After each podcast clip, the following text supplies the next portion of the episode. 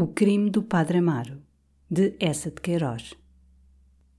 Capítulo vinte e quatro. Ao outro dia, desde as sete da manhã, o Padre Amaro esperava a Dionísia em casa, postado à janela, com os olhos cravados na esquina da rua, sem reparar na chuva miudinha que lhe fustigava a face. Mas a Dionísia não aparecia, e ele teve de partir para a Sé, amargurado e doente, a batizar o filho do Guedes. Foi uma pesada tortura para ele ver aquela gente alegre que punha na gravidade da Sé, mais sombria por esse escuro dia de dezembro, todo um rumor mal contido de regozijo doméstico e de festa paterna.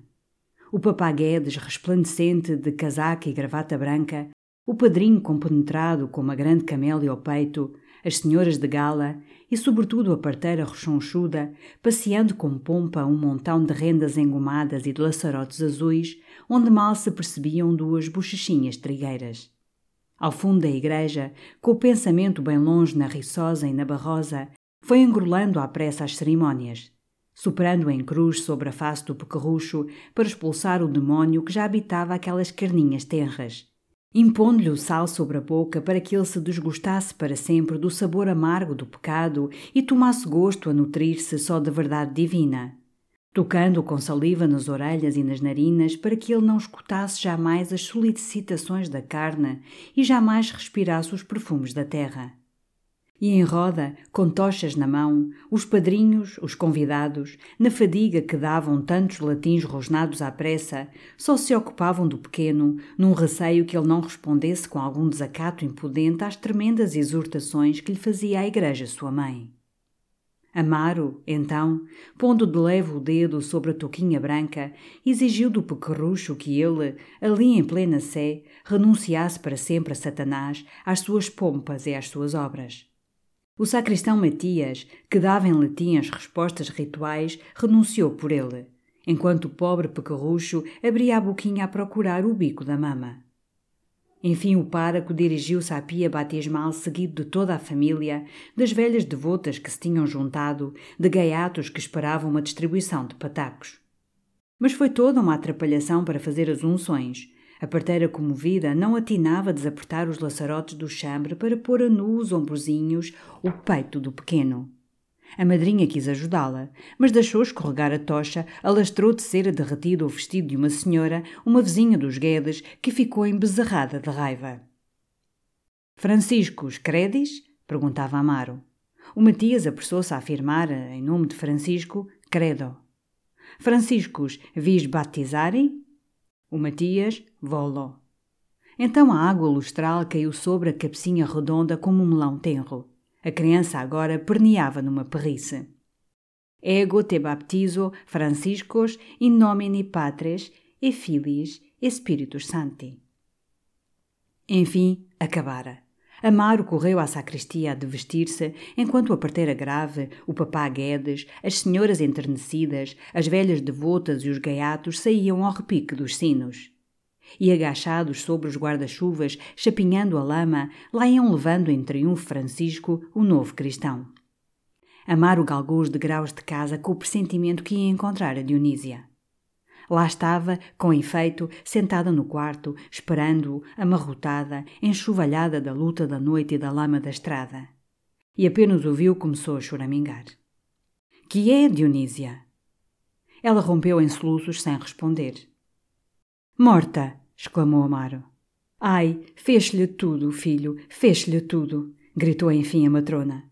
Amaro tombou para os pés da cama como um morto também. A Dionísia berrou pela criada. Inundaram-lhe a face de água de vinagre. Ele recuperou-se um pouco, muito pálido. Afastou-as com a mão, sem falar, e atirou-se de bruços para sobre o travesseiro, num choro desesperado, enquanto as duas mulheres consternadas iam recolhendo à cozinha. Parece que tinha muita amizade à menina, começou a Escolástica, falando baixo como na casa de um moribundo. Costumo de ir por lá. Foi hóspede tanto tempo.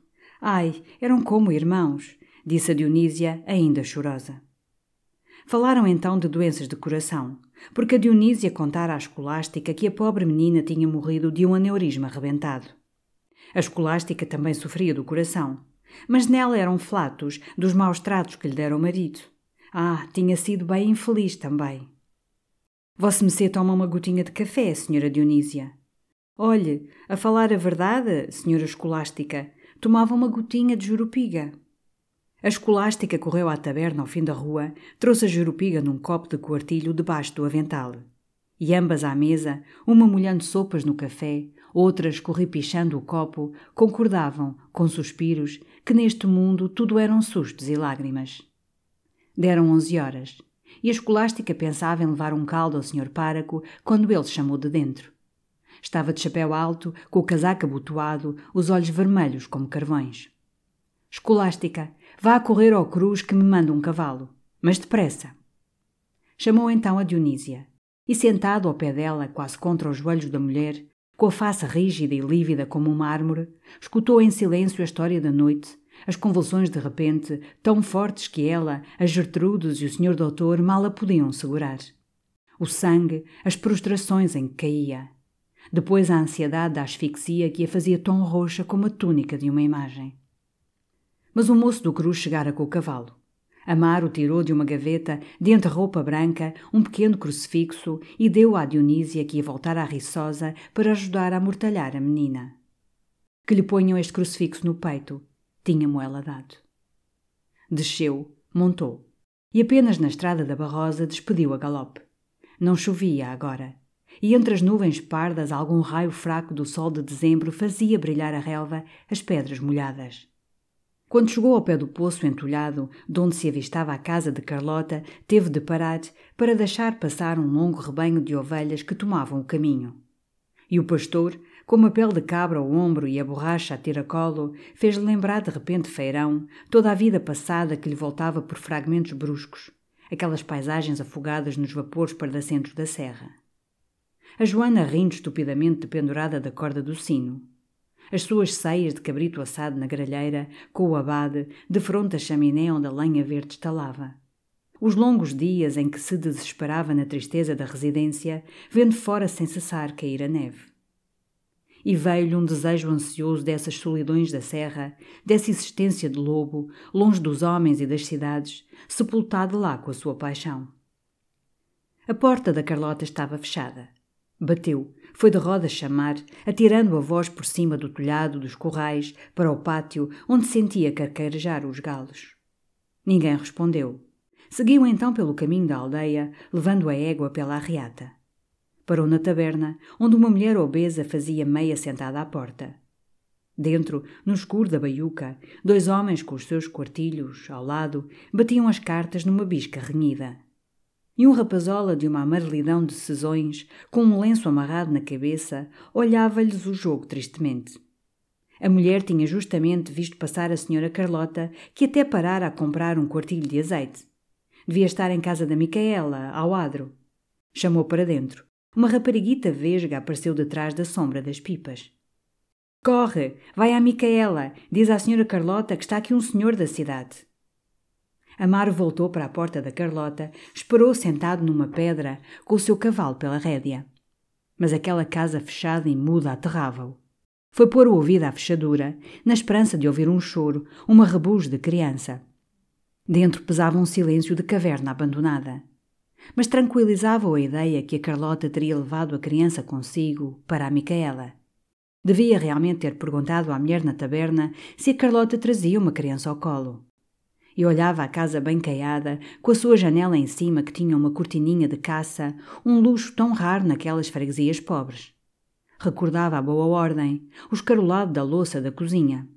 De certo, o pequerrucho devia ter também um berço asseado.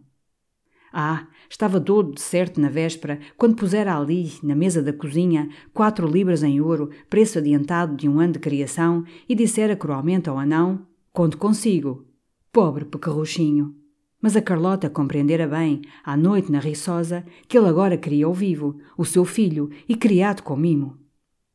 Todavia não o deixaria ali, não, sob o olho raiado de sangue do anão. Levá-lo-ia essa noite à Joana Carreira dos Poiais. Que as sinistras histórias da Dionísia, a tecedeira de anjos, era uma legenda insensata. A criança estava muito regalada em casa de Micaela, chupando aquele bom peito de quarentona sã. E vinha-lhe então o mesmo desejo de deixar leiria ir enterrar-se em Feirão, levar consigo a Escolástica, educar lá a criança como sobrinho, revivendo nele largamente todas as emoções daquele romance de dois anos. E ali passaria numa paz triste, na saudade de Amélia, até ir, como o seu antecessor, o abade Gustavo, que também criara um sobrinho em Feirão, repousar para sempre no pequeno cemitério, de verão sob as estrelas silvestres, de inverno sob a neve branca. Então a Carlota apareceu. E ficou atónita ao reconhecer Amaro, sem passar da cancela, com a testa franzida, a sua bela face muito grave. — A criança! — exclamou Amaro. Depois de um momento, ela respondeu, sem perturbação. — Nem me fale nisso, que me tem dado um desgosto. Ontem mesmo, duas horas depois de ter chegado, o pobre anjinho começa a fazer-se roxo e ali me morreu debaixo dos olhos. — Mente! — gritou Amaro. — Quero ver! — Entre, senhor, se quer ver. — Mas que lhe disse eu ontem, mulher? — Que quer, senhor? Morreu? Veja!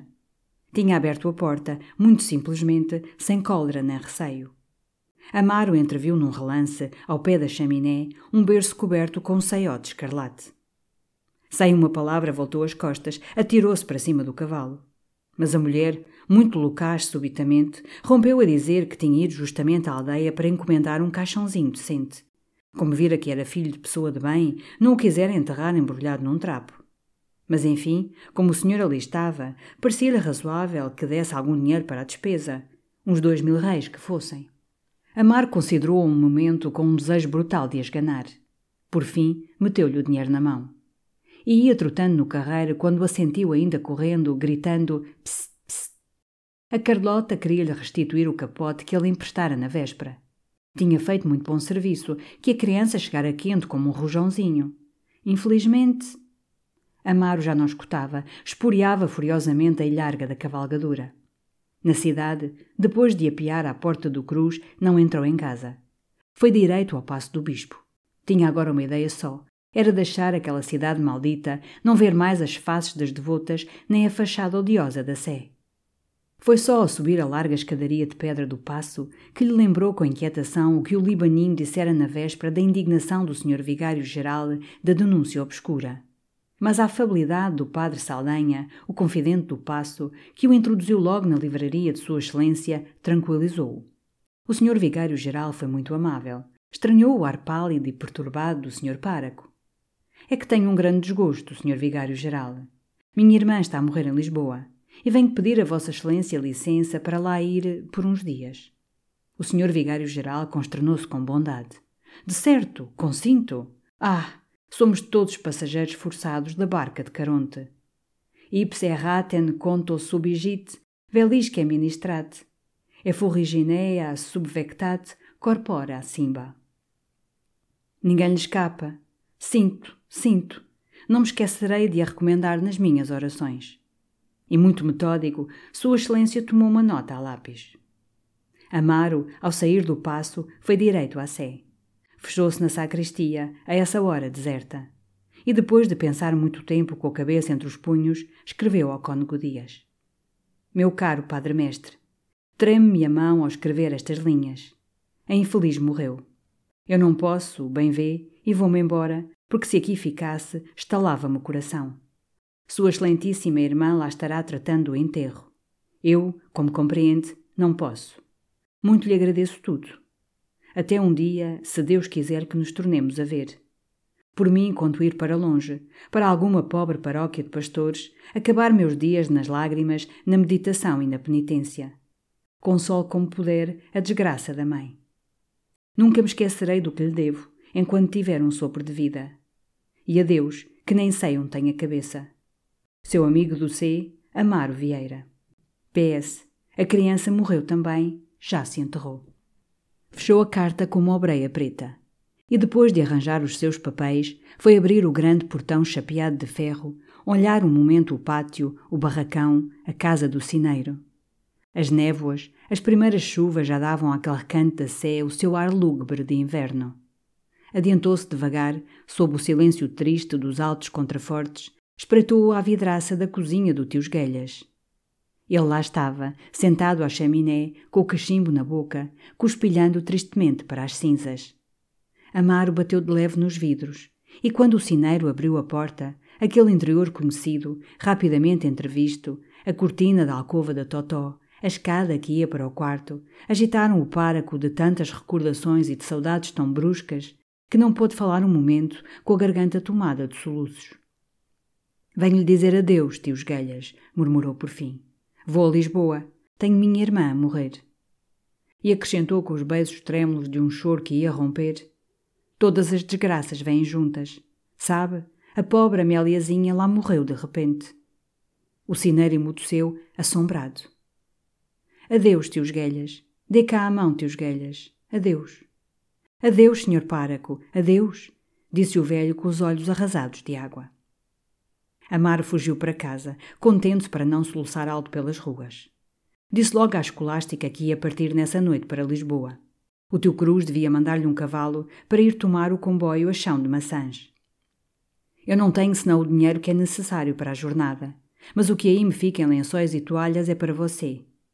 A Escolástica, chorando de perder o senhor páraco, quis beijar-lhe a mão por tanta generosidade. Ofereceu-se para fazer a mala. Eu mesmo a arranjo, Escolástica, não se incomode. Fechou-se no quarto. A Escolástica, ainda choramingando, foi logo recolher, examinar as poucas roupas que estavam pelos armários. Mas Amaro daí a pouco gritou por ela. Diante da janela uma harpa e uma rebeca, em desafinação, tocavam a valsa dos dois mundos. Dê um tostão a esses homens, disse o padre furioso, e diga-lhes que vão para o inferno, que está aqui gente doente. E até às cinco horas a Escolástica não tornou a sentir rumor no quarto. Quando o moço do Cruz veio com o cavalo, pensando que o senhor páraco adormecera, ela foi-lhe bater devagarinho à porta do quarto, choramingando já da despedida próxima. Ele abriu logo. Estava de capota aos ombros. No meio do quarto, pronta e acorreada, a mala de lona que devia ir à garupa da égua. Deu-lhe um maço de cartas para ir entregar nessa noite à senhora Dona Maria da Assunção, ao padre Silvério e a Natário.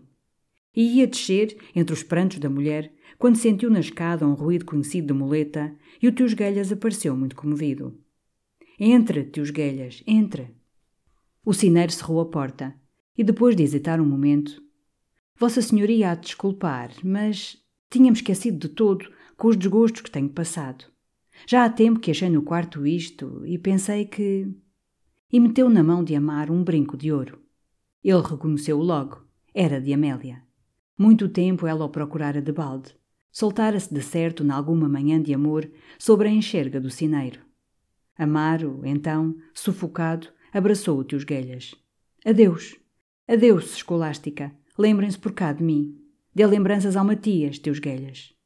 O moço afivelou a maleta ao celim e Amaro partiu, deixando a Escolástica e o tio Esguelhas a chorar ambos à porta. Mas depois de ter passado os açudes, ao pé de uma volta da estrada, teve de apear para compor o estribo. E ia montar, quando apareceram dobrando o muro o doutor Godinho, o secretário-geral e o senhor administrador do concelho, muito amigos agora, e que vinham, depois do passeio, recolhendo para a cidade. Pararam logo a falar ao senhor páraco, admirando-se de o ver ali, de maleta na garupa, com ares de jornada. — É verdade, disse, vou para Lisboa. O antigo Bibi e o administrador suspiraram invejando-lhe a felicidade. Mas quando o páraco falou da irmã moribunda, afligiram-se com polidez. E o senhor administrador disse, — Deve estar muito sentido, compreendo. De mais a mais essa outra desgraça na casa daquelas senhoras suas amigas. A pobre Améliazinha, morta assim de repente. O antigo Bibi exclamou. — O quê? A Améliazinha, aquela bonita que morava na Rua da Misericórdia? Morreu? O doutor Godinho também o ignorava e pareceu consternado. O senhor administrador soubera pela sua criada que o ouvira da Dionísia. Dizia-se que fora um aneurisma. — Pois, senhor páraco, exclamou Bibi, desculpe se aflijo as suas crenças respeitáveis, que são as minhas de resto. Mas Deus cometeu um verdadeiro crime. Levar-nos a rapariga mais bonita da cidade. Que olhos, senhores! E depois com aquele picantezinho da virtude. Então, num tom de pêsames, todos lamentaram aquele golpe que devia ter afetado tanto o senhor páraco. Ele disse muito grave. Sentiu deveras, conhecia-a bem, e com as suas qualidades devia fazer, sem dúvida, uma esposa modelo. Sentiu muito. Apertou silenciosamente as mãos em redor e enquanto os cavalheiros recolhiam à cidade, o padre Amaro foi trotando pela estrada, que já escurecia, para a estação de Chão de Maçãs. Ao outro dia, pelas onze horas, o enterro de Amélia saiu da Riçosa. Era uma manhã áspera. O céu e os campos estavam afogados numa névoa pardacenta. E caía, muito miúda, uma chuva regelada. Era longe da quinta a capela dos Poiais. O menino do coro adiante, de cruz alçada, apressava-se, chapinhando a lama a grandes pernadas. O abate Ferrão, de estola negra, abrigava-se, murmurando o exultabunt domino, sob o guarda-chuva que se sustentava ao lado o sacristão com o hisope. Quatro trabalhadores da quinta, abaixando a cabeça contra a chuva oblíqua, levavam numa padiola o esquife que tinha dentro o caixão de chumbo. E, sob o vasto guarda-chuva do caseiro, a Gertrudes de mantel pela cabeça ia desfiando as suas contas. Ao lado do caminho o valtriz dos Poiais cavava-se, todo pardo na neblina, num grande silêncio. E a voz enorme do vigário, mugindo o miserere, rolava pela quebrada úmida onde murmuravam os riachos muito cheios. Mas às primeiras casas da aldeia os moços do caixão pararam derreados. E então um homem, que estava esperando debaixo de uma árvore sob o seu guarda-chuva, veio juntar silenciosamente ao enterro. Era João Eduardo, de luvas pretas, carregado do luto, com as olheiras cavadas em dois sulcos negros, grossas lágrimas a correrem-lhe nas faces. E imediatamente, por trás dele, vieram colocar-se dois criados de farda, com as calças muito arregaçadas e tochas na mão.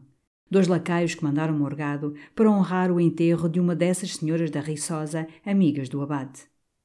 Então, vendo estas duas librês que vinham a fidalgar o préstimo, o menino do coro rompeu logo, erguendo mais alto a cruz.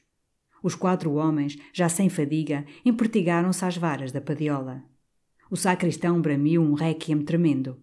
E pelas lamas do íngreme caminho da aldeia foi subindo o enterro, enquanto às portas as mulheres se ficavam persignando, olhando as sobrepelizes brancas e o caixão de galões de ouro que se iam afastando seguidos do grupo de guarda-chuvas abertos sob a chuva triste. A capela era no alto, num adro de carvalheiras. O sino dobrava. E o enterro sumiu-se para o interior da igreja escura, ao canto do Subvenite Sancti que o sacristão entoou em ronco. Mas os dois criados de farda não entraram porque o senhor Morgado assim o tinha ordenado. Ficaram à porta, sob o guarda-chuva, escutando, batendo os pés regelados. Dentro seguia o canto-chão. Depois era um ciciar de orações que se amortecia. E de repente latins fúnebres lançados pela voz grossa do vigário. Então os dois homens, enfastiados, desceram do adro, entraram um momento na taberna do tio Serafim.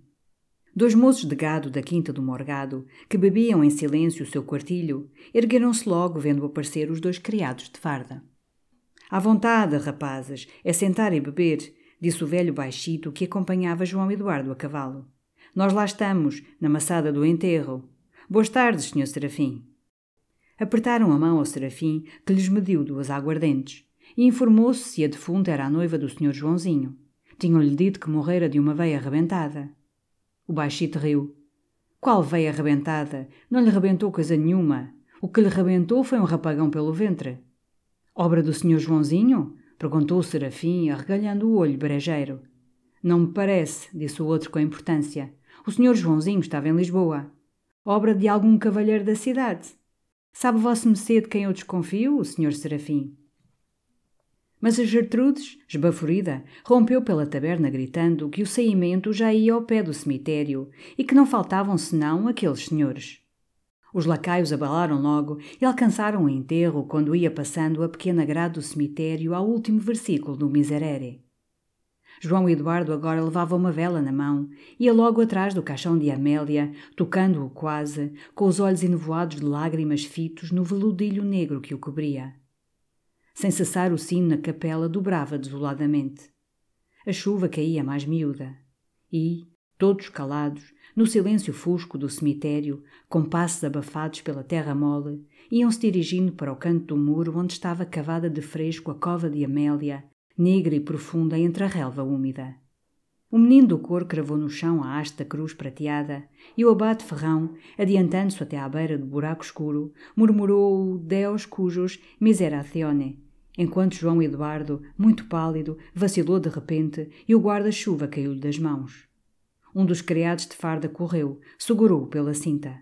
Queriam-no levar, arrancá-lo de ao pé da cova, mas ele resistiu e ali ficou, com os dentes cerrados, segurando-se desesperadamente à mão do criado, vendo o coveiro e os dois moços amarrarem as cordas no caixão, fazendo-o resvalar devagar entre a terra esfarelada que rolava, com um ranger de tábuas mal pregadas.